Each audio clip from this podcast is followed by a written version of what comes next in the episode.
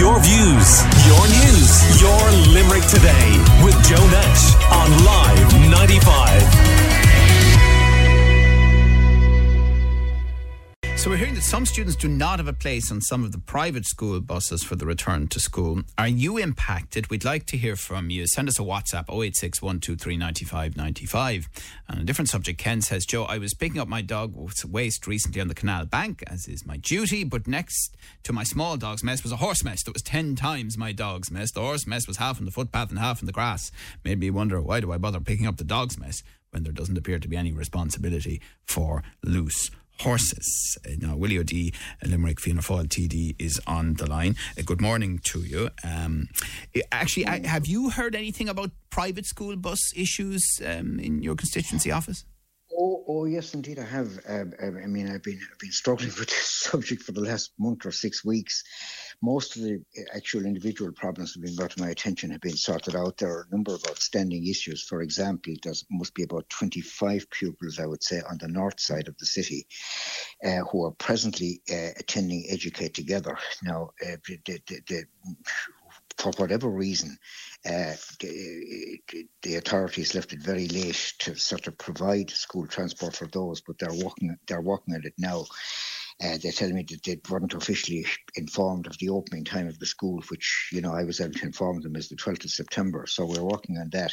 Now, my, my I, I sorry, I is that the new school building? Uh, or the, it's it's the new it's the new Educate Together school, which is opening in in in, in Castletroy. Oh yes, okay. Yeah. Now, the, the, now, the, now, these are already pupils of Educate Together uh, down at the Salesians at the moment, where, where, the whole operation has been moved to Castletroy. So I think they should get priority in, in, relation to school transport, and we're working on that for them.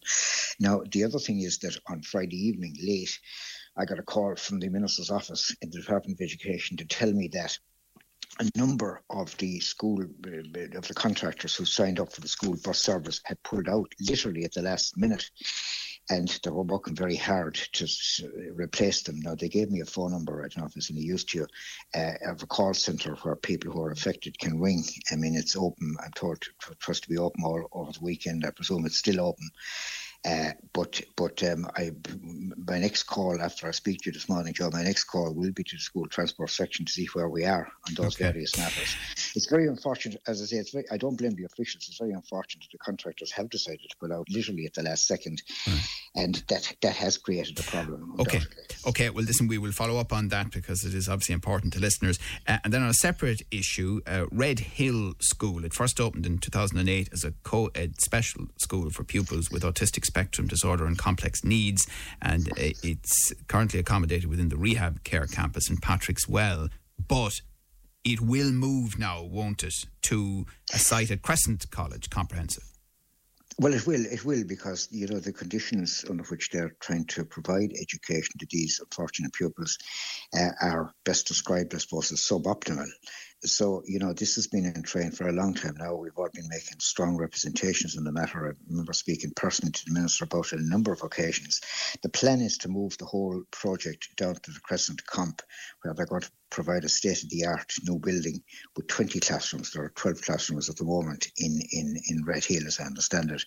Uh, those classrooms, I would imagine, down in the Crescent Comp will be bigger classrooms. They'll be in a position to substantially increase uh, intake, which is very, very badly needed because services for those type of pupils are sadly lacking, not just in Limerick but throughout the country. My colleagues, as, as I often discuss with my colleagues, this will certainly um, uh, indicate a, a, substantial improvement. Now, how long it's going to take, I mean, the agreement has been reached now, so they should get on with it. How long it's going to take, I'm not sure of. what The, the costing will depend, they tell me, on, on, on a, a campus master plan, which has been provided to the Department of Education. Um, but anyway, the, the, the, fact of the matter is that the money is being committed. The, the project has been agreed on, and it'll, it'll, it will now proceed rapidly, we hope. And if there's any way we can assist in the rapid pr- uh, proceeding of that, which is very badly needed, we're, we're available, obviously, okay. to help. Okay. Uh, unfortunately, I'm out of time. I did want to uh, touch on uh, issues around housing and approved housing bodies and stories that we've had on Live 95 News in recent days relating to Castletroy, but we may get to that on another occasion. Uh, but that is it from us. That is uh, Willie O'Dea TD. Your views, your news, your Limerick today with Joe Nash on Live